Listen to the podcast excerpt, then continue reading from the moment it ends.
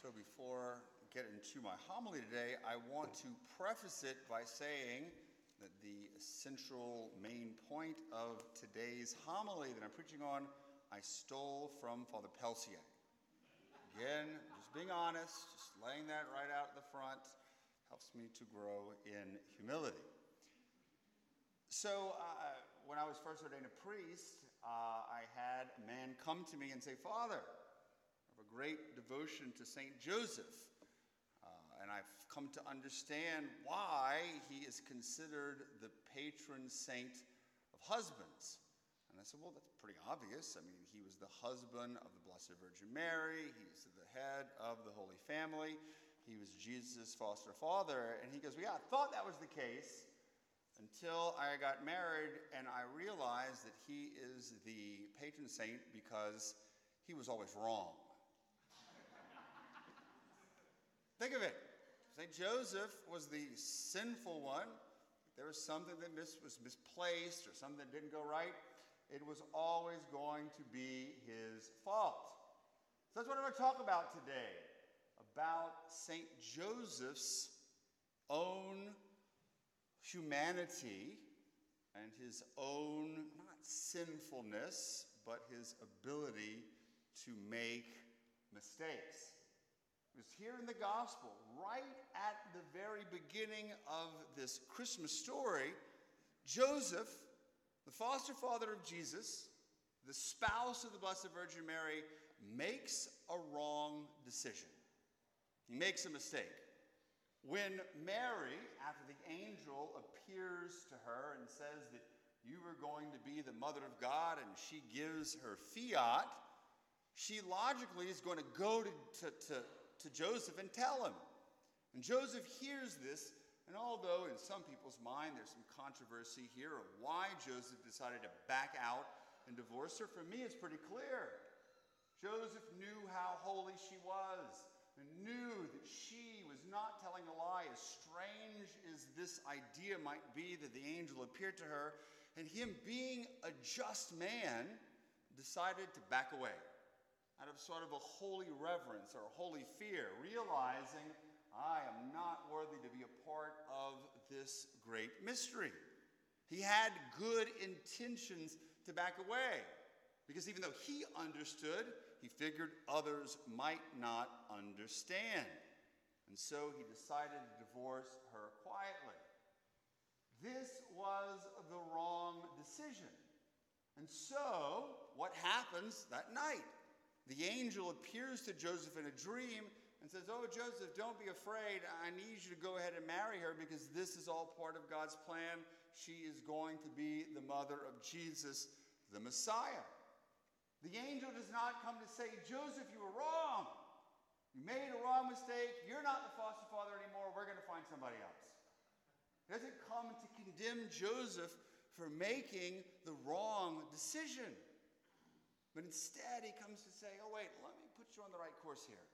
I know you're a good man. I know you wanted to do the right thing. And so, even though he made the wrong decision, he made it with a good will, good intention, and so the Lord set him on the right path.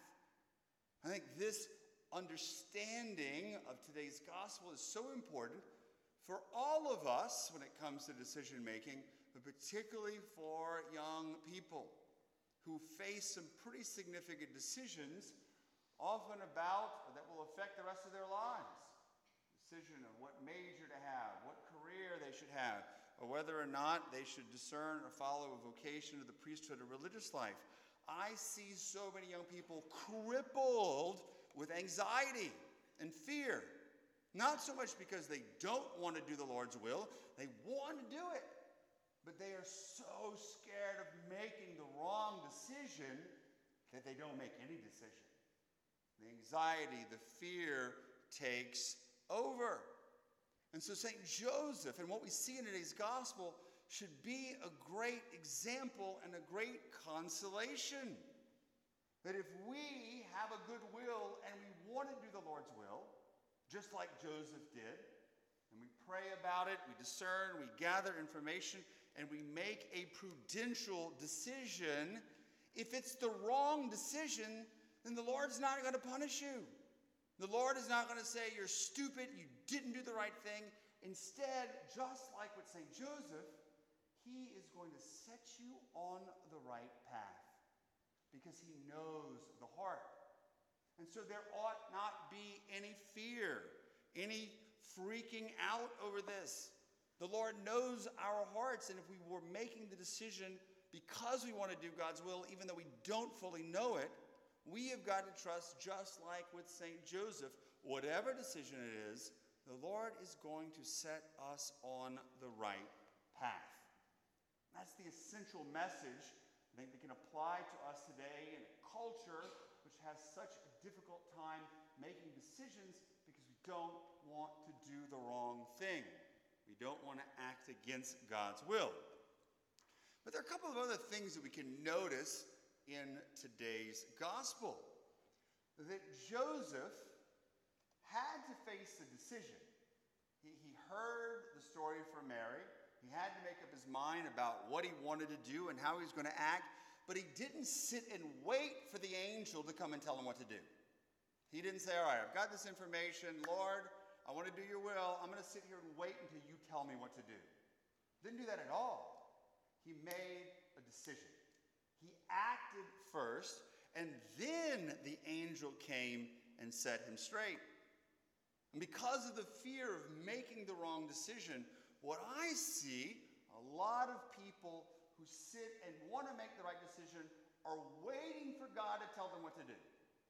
Are waiting for the angel to appear to them in a dream and say, This is what you're going to do.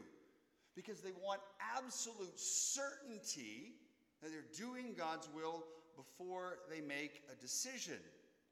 This is not how it works. If you want to feel the tug of the parachute, as I've said before, you got to jump out of the plane. You got to take a step in what you believe to be the right direction. But sitting here at the crossroads between making a decision to either go left or to right and waiting for Jesus to tell you what to do, chances are you're going to get stuck at that crossroads and never act. You've got to take a step in a certain direction after praying about it, after waiting to see if the Lord is going to guide you. But if He doesn't, then chances are the angel is not going to appear to you. You've got to take the step and trust that the Lord is going to set you on the right path. You can't walk on water until you step out of the boat. And you're never going to have surety that you are certainty that you're going to make the right decision until you start moving, and then the Spirit will act in your life. Also, notice this so after the angel appeared to him and said, Joseph, hey, wait, no, you need to go in this direction. You got to trust you're part of this plan. Take Mary as your wife. Everything is going to be good.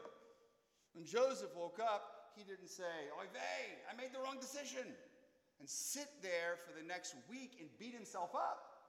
I can't believe I failed. Lord is mad at me.